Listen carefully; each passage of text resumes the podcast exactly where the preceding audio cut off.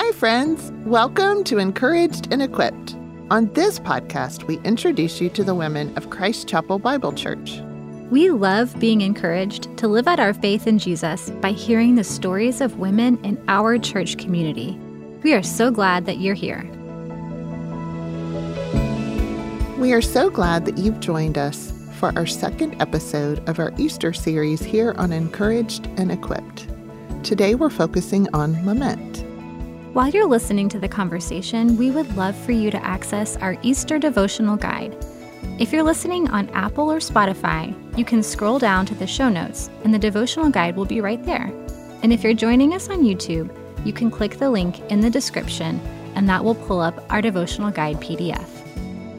In today's episode, Bethany Toland and Carrie Utley joined Camille to talk about lament. Here's their conversation.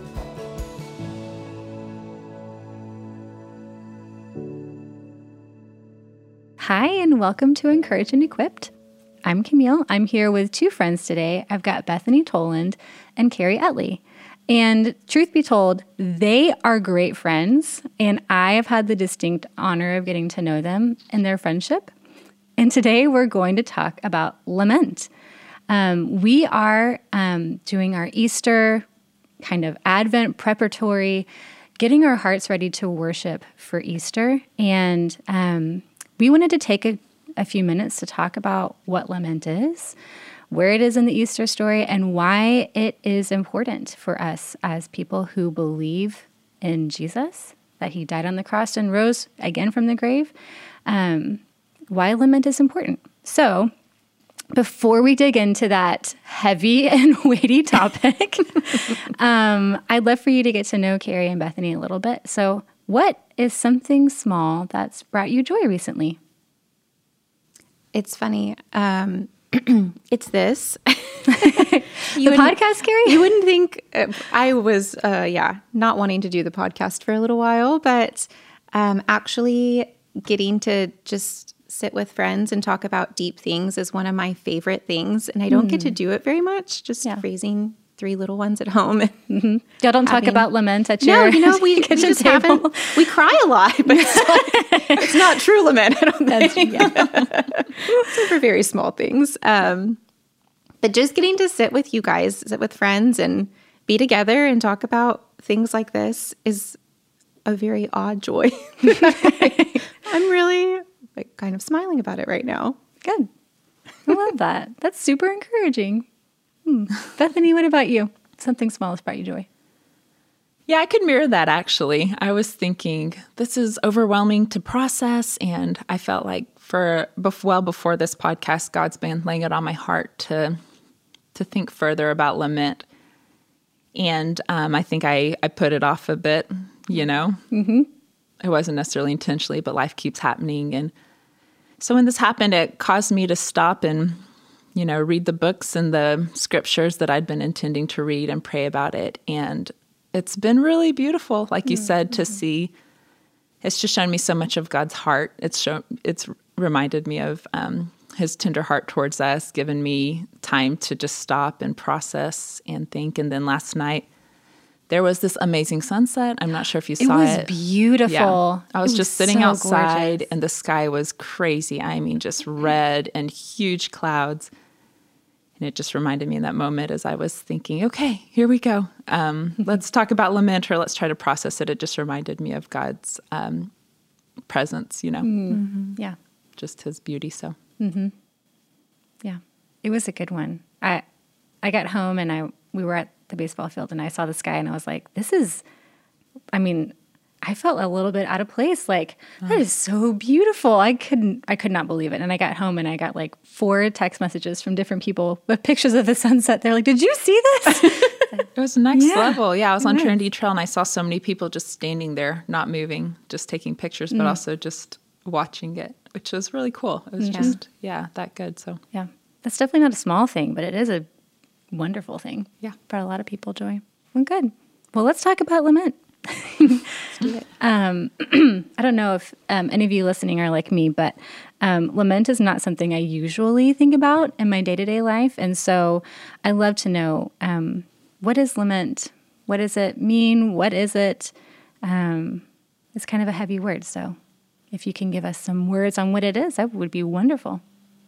Um, so I'm, I have to say uh, that I'm not an expert on this, and so the words coming out of my mouth are just mine. Like it's not expert level or theologically like profound. but to me, um, just in my own life, lament is bringing my cares and my sorrows and my complaints sometimes before God in just the most raw and real way that I can. Um, and just laying it at his feet and saying, I don't know what to do with this, or I don't want this, or what do I do with this? Um, and naturally, I don't like talking or thinking about negative emotions very much. So it's not something that um, I do as willingly as maybe I should. But um, I feel like the end goal of lament is always just to feel closer to God and be reminded of his love for me and that he is capable of taking those hard things and doing whatever he wants with them, whether it's taking them away or using them or just helping me through them. Yeah. hmm Yeah. That is, I love that you brought it back to that, the end goal of it being that closeness with the Lord. Um, because I think it, we could get lost in lament if we didn't have that in mind. Um, and it could seem purposeless, but it's certainly not purposeless. So, yeah. Bethany, did you have anything about lament you wanted to add? I love what she covered actually. Um, and I think something to me is in the past with lament, like like Carrie was saying, where you feel like you come to this place where you're pouring your heart out before God and maybe really grieving the really hard emotions. Um, I think in the past I have felt kind of shame over that, or not shame, but God, this must be so annoying to have hmm. your followers, the ones that you've poured your life out for, you know, come before you again with these struggles. But through studying lament, I've realized that God's spirit is gentle and lowly and compassionate towards us when we grieve. Hmm. And it says, you know, to pour all of our cares before Him. So I've been reminded, that's why you said it's been a simple pleasure, not that simple really, that that God cares and that we're called to do to um, to lament and to just um, I think it can reflect on our difficult circumstances that are our own or in the world around us. You know, um, horrible atrocities happening, things in our nation, and then um, also it could be effects of other sin towards us or our own sinful choices. There's just so many areas. Um, and then I think with a reminder, like you said, that Carrie said, just it's helpful for me to know that the angle of lament is not only to complain and be raw, which is, I think, huge, but it's to turn us to God, you know, give voice to our hard questions, help us to pray boldly. And ultimately, it's supposed to build us in our trust towards God. So it's um, the opposite of being silent or distant from Him, but instead um, laying ourselves at His feet. Yeah. Yeah. I think um, something that comes to mind when I think about this is the idea that David, when he was talking about like the fact that his bones were wasting away Yeah. um, in Psalms because because he had kept silent. Yeah. And when he opened his mouth and spoke to the Lord and poured himself out, like that was him crying out, and that was the re- that was the the balm to soothe the soul. Yeah. was to actually speak the words that he knew he needed to speak. Yeah. Um, so I, I love that. Um, we're going to talk, I think, in depth about this, but um, where have you seen lament, either in scripture or as part of the Easter story? As we're preparing for Easter. Something that stood out to me is that the Psalms um, was kind of their songbook. They were songs that they would sing together at gatherings, like we would at church. And a third, and some people will say up to a half, but um, of Psalms are laments.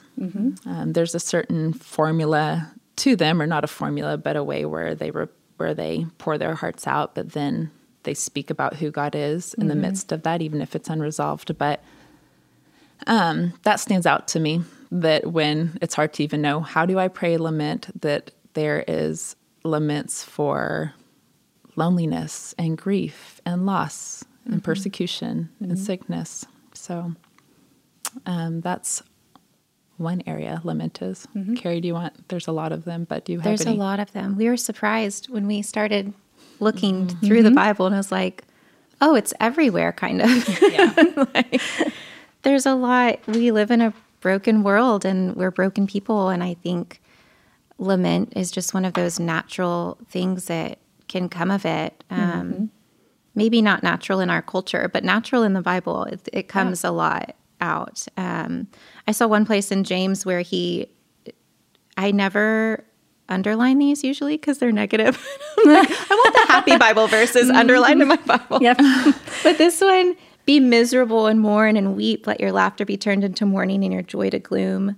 Humble yourselves in the presence of the Lord and he will exalt you. Hmm. It to me is a great picture of lament because it's when you do this, when you're willing to be humble and be real with God in these hard things, then He will exalt you and He will lift you back up from that. But it's not you trying to do it yourself or just saying, This is so silly. Why am I crying over this again? Or why do I feel bad about this? Or why do I just feel restless in my soul? But just giving it to Him and letting yourself go there and feel that, which, like I said, is not a culturally acceptable thing usually. We're, we're not encouraged to do that um, to feel even sadness or or, or grief sometimes but we're instructed and, and encouraged to do it um, through god's word just to to feel it i mean job is all lament i mean lamentations Mm, yep. Mhm. Yeah. lament and it shows us you know individual lament corporal lament you know like Yeah. weeping for a nation or weeping for yourself or lamenting over others or yourself. So I think there's so many examples in the Bible. And the biggest one probably is the Easter story. Like I how do you even go there? How do you go to the crucifixion without just being absolutely brokenhearted and like on the floor lamenting over what Jesus had to go through for us. Like it's just um the most lament. I think of the people, his you know, his disciples and his mom and you know, just the the women that were around him and the pain um that they felt when they watched him die and saw their savior taken down from a cross. I think it's just the most heart wrenching, um, like guttural feeling to think of how they felt and how it makes me feel that my sin is what put him there. And I can't really feel the joy of Easter morning if I don't let myself feel the lament of the crucifixion. And I feel like that's in the Easter story, that's where I have to go first. I have to be willing to see myself for what I am and see my own nature of how I run from God and how I forget God and how I just choose other things above Him. Um, and then repent and lament over that before I can truly be joyful and hmm. be so thankful for what He did and rose again. Yeah. And then we're in that moment. Mm-hmm.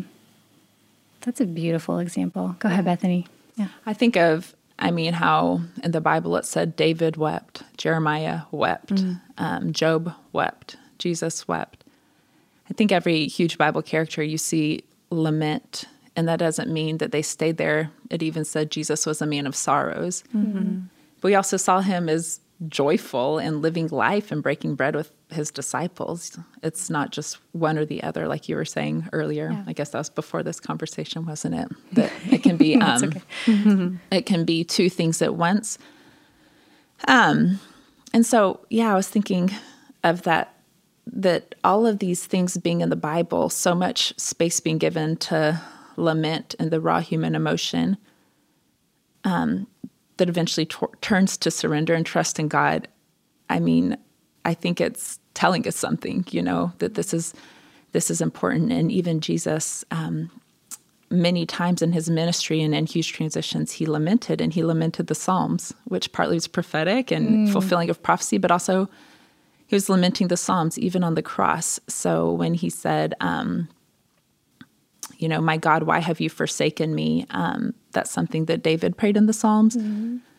Or when he was in the garden and he um, was just so weary. He was weary and he was just praying, and it said, sweating like drops like blood, lamenting to that level.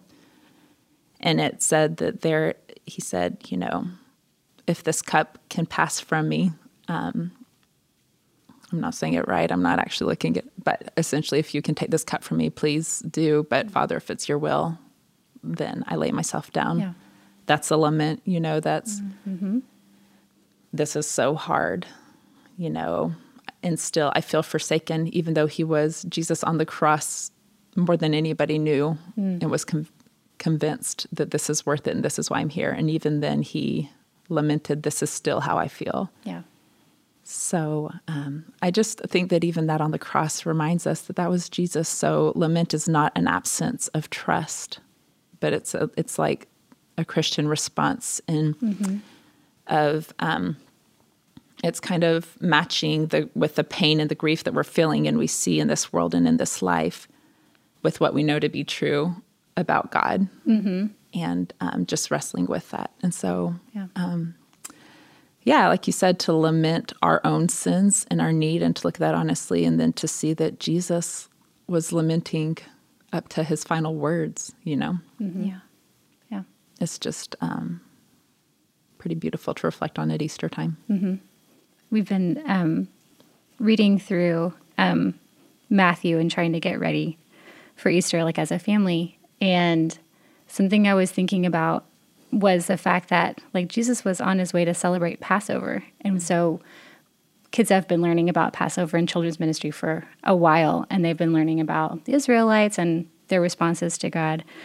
But I was thinking about how like the Israelite story and how they were in captivity and at one point like because we had the Passover, um, there was an opportunity for Pharaoh to respond in a positive way to what the Lord was telling him through Moses. Mm-hmm. And he chose not to. And I was thinking specifically about lament because I knew we were going to be talking about this and how lament will come and it we have the choice to lament well and in a way that you were talking about demonstrates a trust with the Lord or to lament in a way that is without hope. Mm-hmm. And because when Pharaoh's son was killed, I mean, that's a lament without hope because he didn't trust the Lord. Uh-huh. Um, and how empty it can be when we face um, a God who is sovereign and wants to hear that when we don't know him. That is a terrifying experience for somebody. Mm-hmm. But knowing the fact that in that moment, God knew what he was going to do to redeem his people, and the fact that they got to walk free and in freedom and lament those years that they were in, enslaved, but with the idea that they were have they would have a Messiah, I think is incredible. Mm. That God knew that and wants to hear those laments. Um, I'd love to know when um, a time in your life when you knew you needed to lament. Um, how did you know you were ready to lament? What did it look like for you? Um, I don't know that anybody has like walked into lament willingly the first time and been like, I feel confident that I'm doing this well. But um, when is a time when you have lamented? Um, I told, yeah, I did not know that it was lament that I needed, but I think when I had little ones, when well, when my little ones were smaller. I was gonna say you have, have little, little ones. They're just bigger little ones. Um, when they were really little, and I felt in the trenches. Um, I just found myself in a state of unrest, mm-hmm. and I couldn't really put my finger on what it was. And I read books on rest, and I slept. I tried to sleep as much as I could, and tried to take care of myself. You know, do all the things that people tell young moms to do.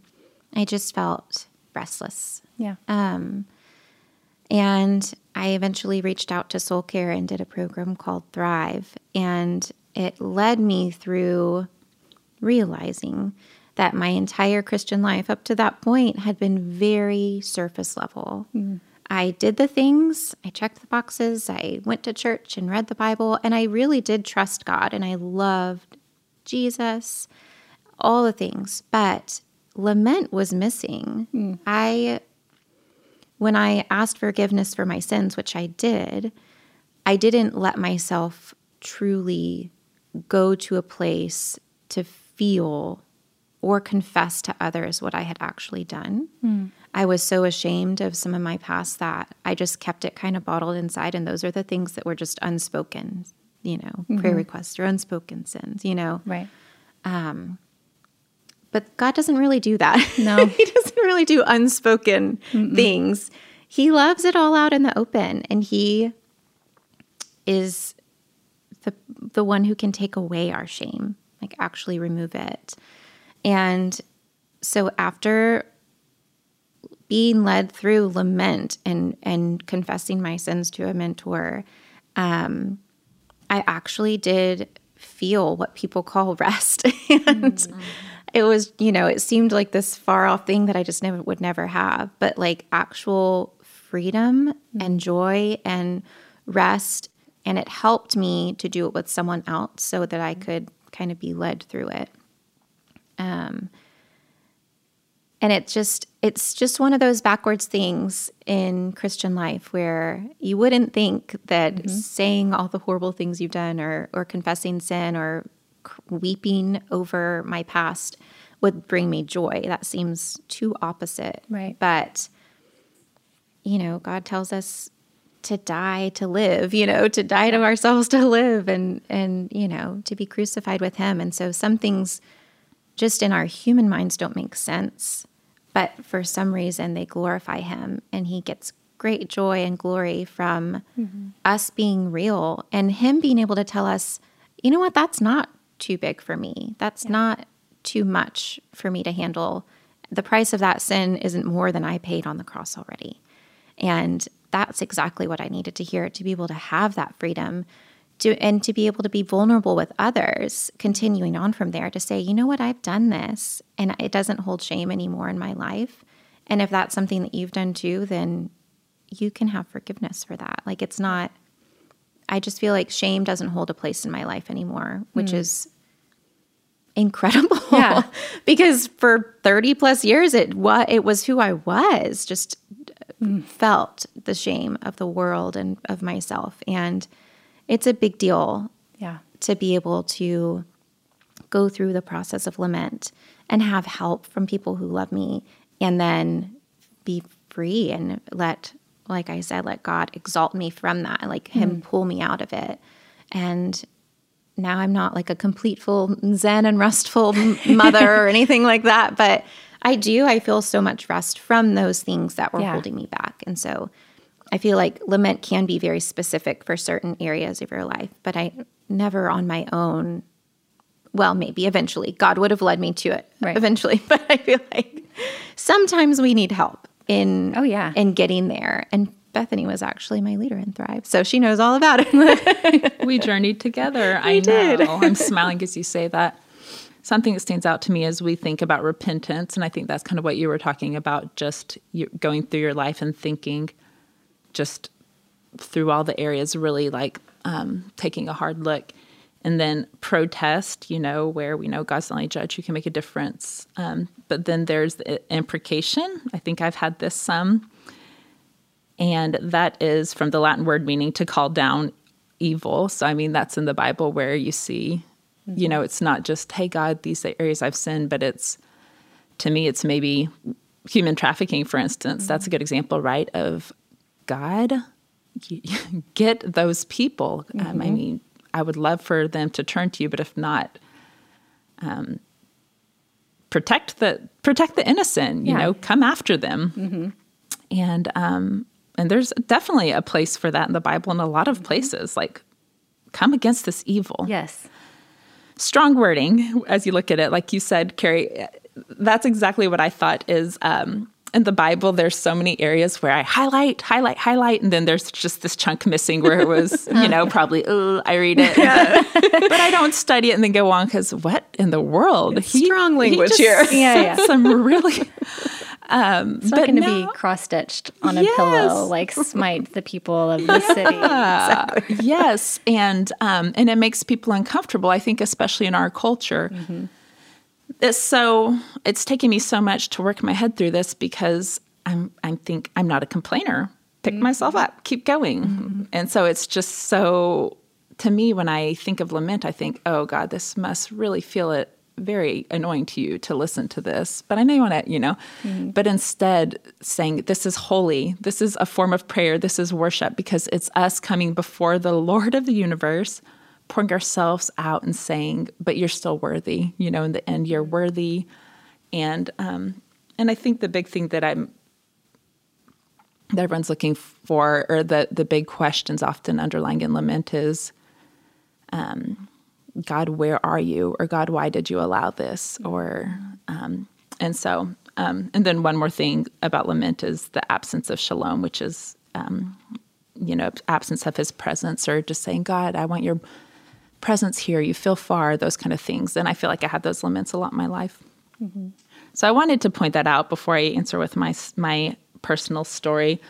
Um, with my first daughter, or daughters, I should say. Um, I was pregnant, and my husband and I were kind of globetrotting, and we figured out in Germany. We left America, sold everything. We thought we were moving to Sudan, actually. We met living in Uganda. We thought we were moving to Sudan. We sold, I mean, everything. And so we were backpacking for three months, mm. and then we were going to move to Sudan and continue on with our track.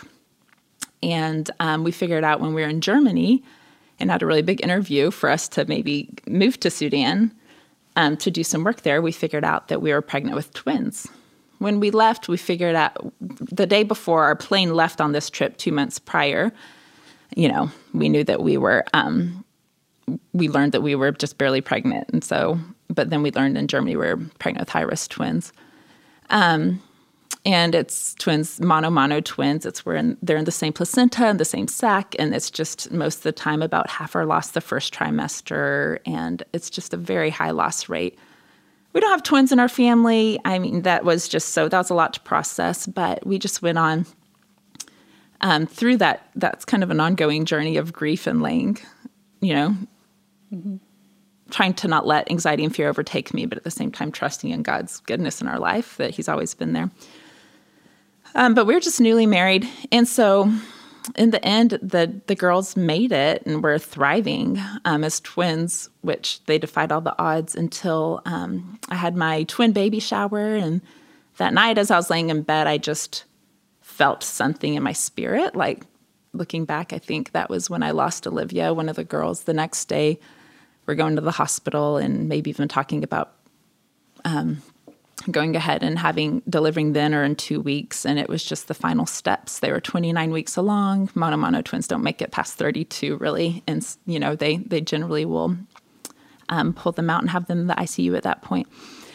So anyway in that um, went to the had the experience that i know a lot of women have had you know where you go and the doctor just only sees one heartbeat and um, and then we had to we had an hour between where we went to see this other specialist and to see so we'd lost olivia and willow was still alive but they thought she might need a blood transfusion. And and um, in that moment i don't really think it was just me trying to change things but i really felt like god was going to still redeem it mm-hmm. and that he was going to defy that and the doctors were going to see it and it was going to be a testament of him healing I'm not saying like I've always had that, but in that moment, I think in my spirit, I was grieving, but also just praying. And um, but we did end up losing Olivia, and and um, and then Willow was born, her sister, and she was just so fragile. She was two pounds thirteen ounces, and so then that was two months of her in the hospital, and the ups and downs of that, and just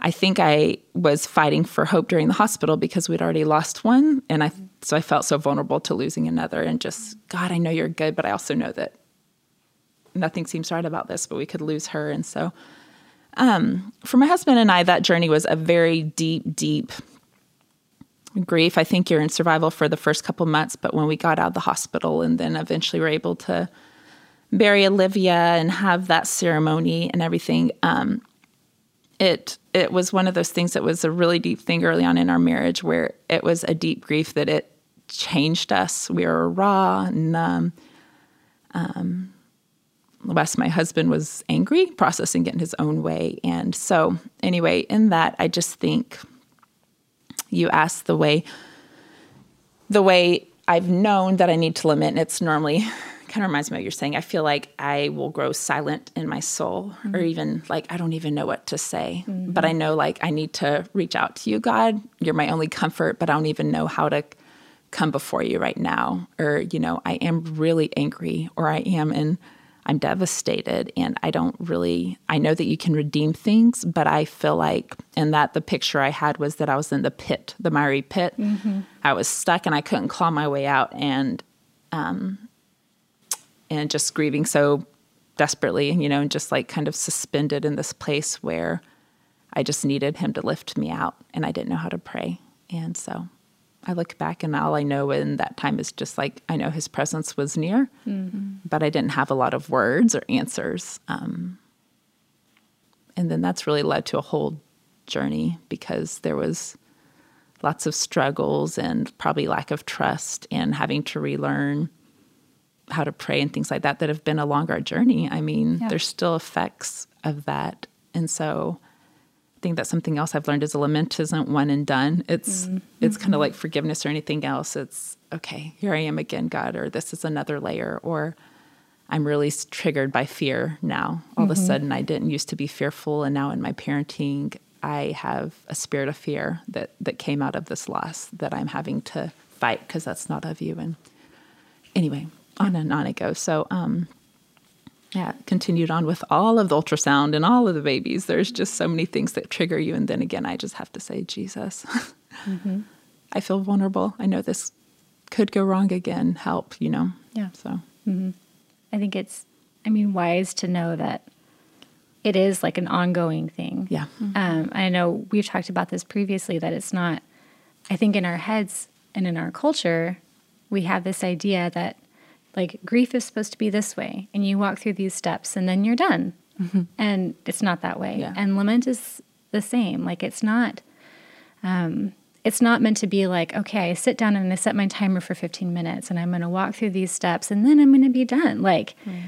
there are times when we can lament well and times when we just have to do it then and it can be different at different times but i don't know that we're ever done mm-hmm. lamenting, if that makes sense. Maybe I'm wrong, but yeah, no, I think you're right. Or it can be an honest, God knows, um, God, I know you're good, but it doesn't feel like it right now. Mm-hmm. God, I love you so much. You know that, but I'm really angry right now, mm-hmm. and I don't know what to do. You know, I think it's that kind of thing. Like you said, it's. I think we feel like it's um, wrong mm-hmm. to say that to God or disobedient. But um, I, as I as I've studied and dove into it, I've realized that I don't think that that's a right theology, actually. Mm-hmm. And yeah. That, yeah. yeah. If anything, he's the one. He's the one who defines what is right and good. Mm-hmm. He is right and good. And when we go to anybody else asking, like, is it right for me to say this to God? Like, first I should be going to God to begin with to know, like, is this right or good for me to say this? Mm-hmm. I'm saying it to you because I know that you know.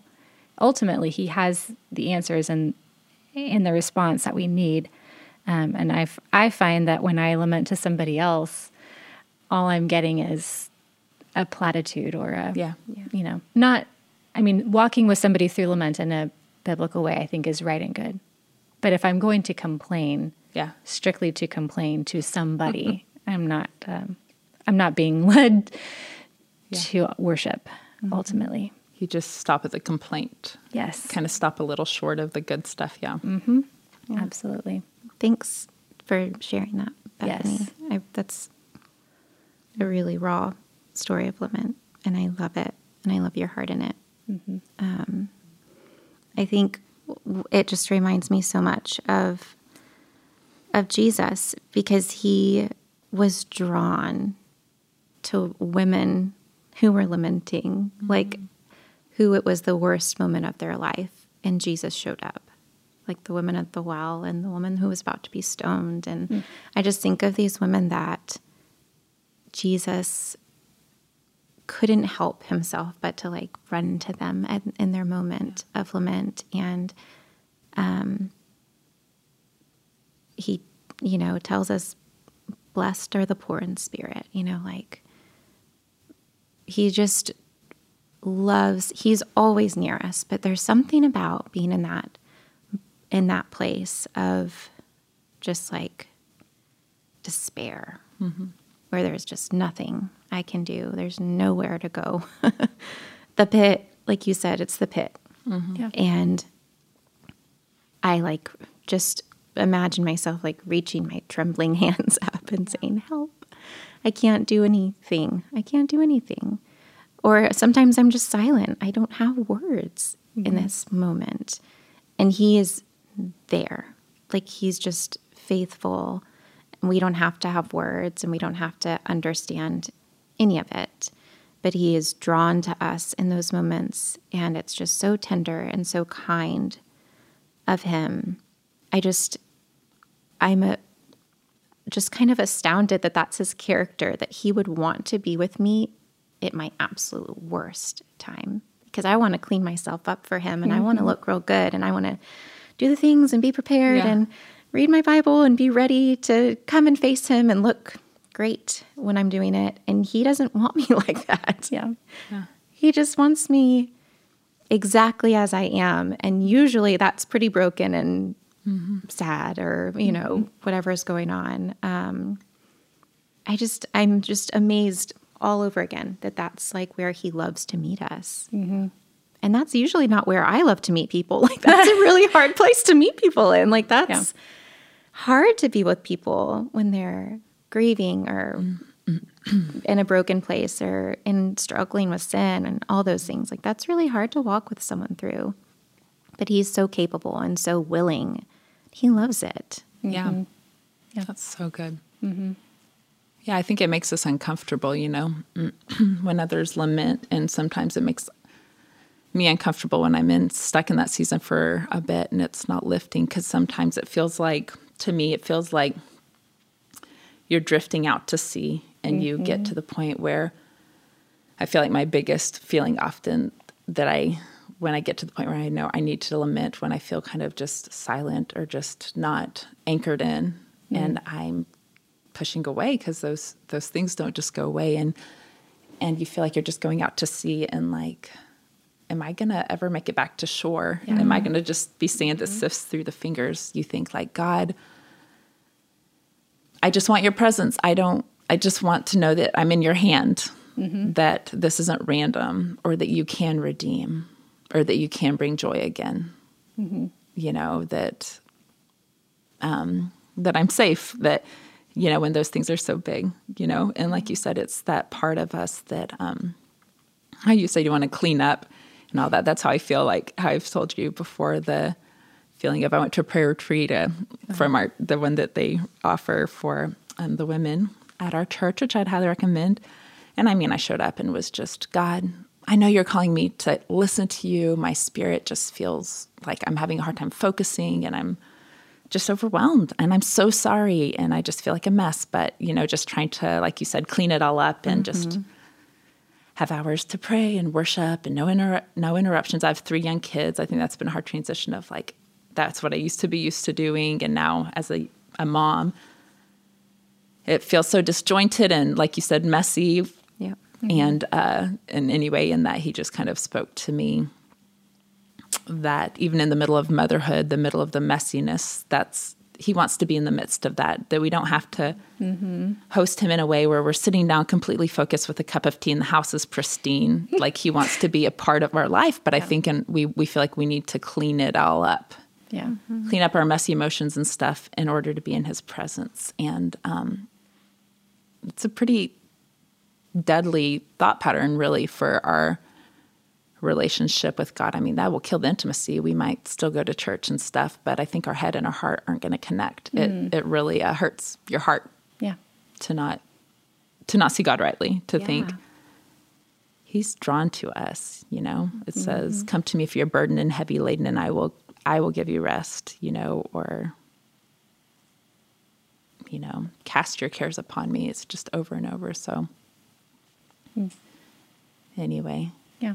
Yeah. That's, I love this, where this has gone because the last time I was thinking about lament, it was very much that way that I didn't want to, like, I wanted to have my argument like written out mm-hmm. and like I wanted to get my thoughts together before I took them to the Lord because I was like I want to be right if I'm going to do this. And I mean just immediately like you were saying like weep and mourn and like be humbled and I was like, "Oh, I am just so humbled because like who cares? Like, who cares if I'm right? If I'm standing before the God of the universe, mm like, I don't, I don't want to be right. I want to be His. I just yeah. want to be his, and I am. Mm-hmm. And nothing about the circumstance had changed. And I felt very like miry, covered in yeah. muck and yuck. And there was just nothing, just nothing I could do to clean up myself. Mm. Um, and my husband walked in in that moment, and I remember thinking, like, "Oh gosh, she's a weepy mess. He's here. Here he comes. My wife on the floor, puddled." And I was, I was like, "You're still gonna love me, right?" He's like, "I, I love you now," and like gave me a hug. And it, that is not the point, but the point is that, I mean, even another sinful human, my husband showing me that like I didn't have to be lovable in the moment, mm-hmm. just be there with me, um, reminded me that like God just wants to be with us. He just wants us. Mm-hmm. That's all he wants. Um, and he wants to do the cleaning. He wants to do like he desires. He came. He he came to this earth to serve and not to be served. And that serving is not pretty. Serving is wiping somebody when they are dirty, and serving is cleaning their feet when they are covered in filth and grime. And um, if I don't grasp that, then I'm not really seeing who Jesus mm. is and what he wants for us. Mm. Yeah. So. Thinking that's a pretty beautiful picture of Jesus with you and your husband and how we can be that to one another. Um, yeah, there's been times where I feel with my husband Wes, I've said, you know, come to him and I'm sorry, I've just been off or mm-hmm. short or this or that, and you know, I'm sorry, I just the way we see ourselves is often so harsh, yes. you know, and um, and of course he sees those things if I'm struggling, but when he was just same thing, like I don't see that. This is who you are. You're mm-hmm. speaking into people or you're doing this and that. You're spread thin, you know, and just speaking identity and truth into me. Mm-hmm. And I I think I probably would have bucked up or been fine if he was like, Yeah, you have been a pain. That's kind of what you would expect. That's what you're asking for. I'm like yeah. just calling it out and being really honest. And my heart's just been off. And he's just was like, you know, and that just made me cry. that was because I was just thinking, well, that's how it is. Like, by God's grace in that moment, mm-hmm. He was seeing me as Jesus saw me. He's, you don't, mm. you know, we think of ourselves as Him seeing us as this heap and as this mess, but He knows the posture of our heart and He sees us for who we are, redeemed. Mm. He sees us pure. So we feel like a mess in that, but really we're pulling close, but also he doesn't see us the way we see ourselves, you know? Yeah. That's often the voice of condemnation that is not of the Lord that is in our head, that mm. the way we think he actually sees us, you know? Yeah. Mm-hmm. Mm-hmm. So yeah, it's pretty cool picture. Mm-hmm. well, we've talked a lot about lament and what it's meant to us, and I'm I want you to t- take us through the steps because we're going to post this in show notes. There's like a I call it a grid. That's because I have a very, very analytical and boring mind. Um, um, but um, for those of us for whom this is a newer topic um, or something that we want to learn more about, um, this is a really great resource, and I'd love for you to walk us through it. Yeah. So the heart of lament is for sure to be raw before the Lord, not to just, like you said, try to have this eloquent argument or whatever. Mm-hmm. You can mm-hmm. just say, this is how I feel. And to remember that the opposite of lament is denial. It's to deny how we're feeling. Mm-hmm. And um, that is going to push us away from God. Um, and I think often we think, okay, this is one prayer in a five, five or fifteen minutes thing, but maybe a lament also could go over days where really, I mean, sometimes you would see in the Bible where they're in sackcloth and they were grieving and lamenting, lamenting, pouring it out for days mm-hmm. before there was the turn in the heart. So this is just to help understand because to me i feel like for me to see i need to see that lament's important in the bible and that we're called to do it in order for me to put myself in this position. Mm-hmm. No one mm-hmm. wants to lament all the time. And then also to see the the purpose of it, to see that it actually for it to be worth it to me, I have to know that it increases my intimacy with the Lord and that yes. it's pleasing mm-hmm. to him and that it's important for our spirit and that it changes us. So um, in the Psalms and everything, there is often where there's a certain pattern where they turn to the Lord or any person lamenting really, but they would turn and then they would say their complaint and then um, ask boldly according to his character, and then last place their trust in him. Um, so I'm going to break that down a little bit, but um, often in the Psalms or in the laments, if you just look through the Bible, this I think kind of like you, I skipped highlighting certain parts, but now. you see it and there's they write it out it'll be written out the examples that we have and then there will be a yet however, and it will go from I, I, I mm. to you. The eyes are then turned towards Jesus, and there's this flip that happens. It's always just, it's it can be surprising almost. Just it can be super, super raw, then flip, mm-hmm. you know? So the yet, or so to begin with the lament, um, you the first step would be turn. So, um, and so in the address of a lament, you turn your heart towards God. You just stop and you can say, Psalms 5 1 would be an example give ear to my words, O Lord, or, you know, God, please hear me out. God, here I am. Here I am again. Here I am desperate, you know. Then the next step is to bring your complaint. Um, so a complaint clearly and bluntly lays out the reasons behind the sorrow. I think I challenge you to really be blunt and not afraid to say it. Um, I think that often when I write, I still try to like say, I know you're good, God, but, you know, but just to just say how you feel. There's a reason for it. Mm-hmm. And you're doing this in a heart that is humble mm-hmm. and honest. And we're not doing this just to complain. So you have to remember that. You have to be honest before the Lord. Um, and so that's the complaint section. And then you can ask boldly after that, you know. So, um, and sometimes we lament together, and sometimes it's someone else boldly praying over you when you're just weary. Um, is easier for you to almost borrow the faith of others mm. for yourself, but um, it's just speaking out things. This is why lament is very much a Christian response to sorrow. It's because we're speaking out things that we have seen in the Lord in our past that we know to be true. And so, um, you can, as a daughter of Christ, we can call on God in accordance with his character. You say that you're steadfast. You say that you would never leave or forsake us, God. Don't forsake me. Mm-hmm, yeah. And so you're asking boldly, um, You're my strength. Come quickly to help me, deliver me, rescue me, save me and actually those are all from Psalm 22, but we can identify with them. Mm-hmm. Um, and then last, I don't want to say this like it's an easy thing, but I think the last step is choose to trust. You can't just stay at the complaint. Um, the point is for our heart to turn to God, and sometimes it's help me in my unbelief, help me to trust, God, I know your love is everlasting. I know that it's steadfast. Um, I know that you put me in this place, that you're sovereign. Um, sometimes to me, but God, help me to believe that more. Mm-hmm. Like, pre, you know, it's it's um, preaching to your own heart. You yes. know, there's a quote that I saw: "Your heart may say it's hopeless, but um, oh man, I'm bad at quotes. Essentially, but you have to preach you have to preach to yourself. Oh, your heart might say it's without hope. You have to preach preach to yourself and let yourself know there is a, there is hope. Mm-hmm. God is going to redeem. Mm-hmm. God is going to. God is sovereign. He's going to win yeah. this battle.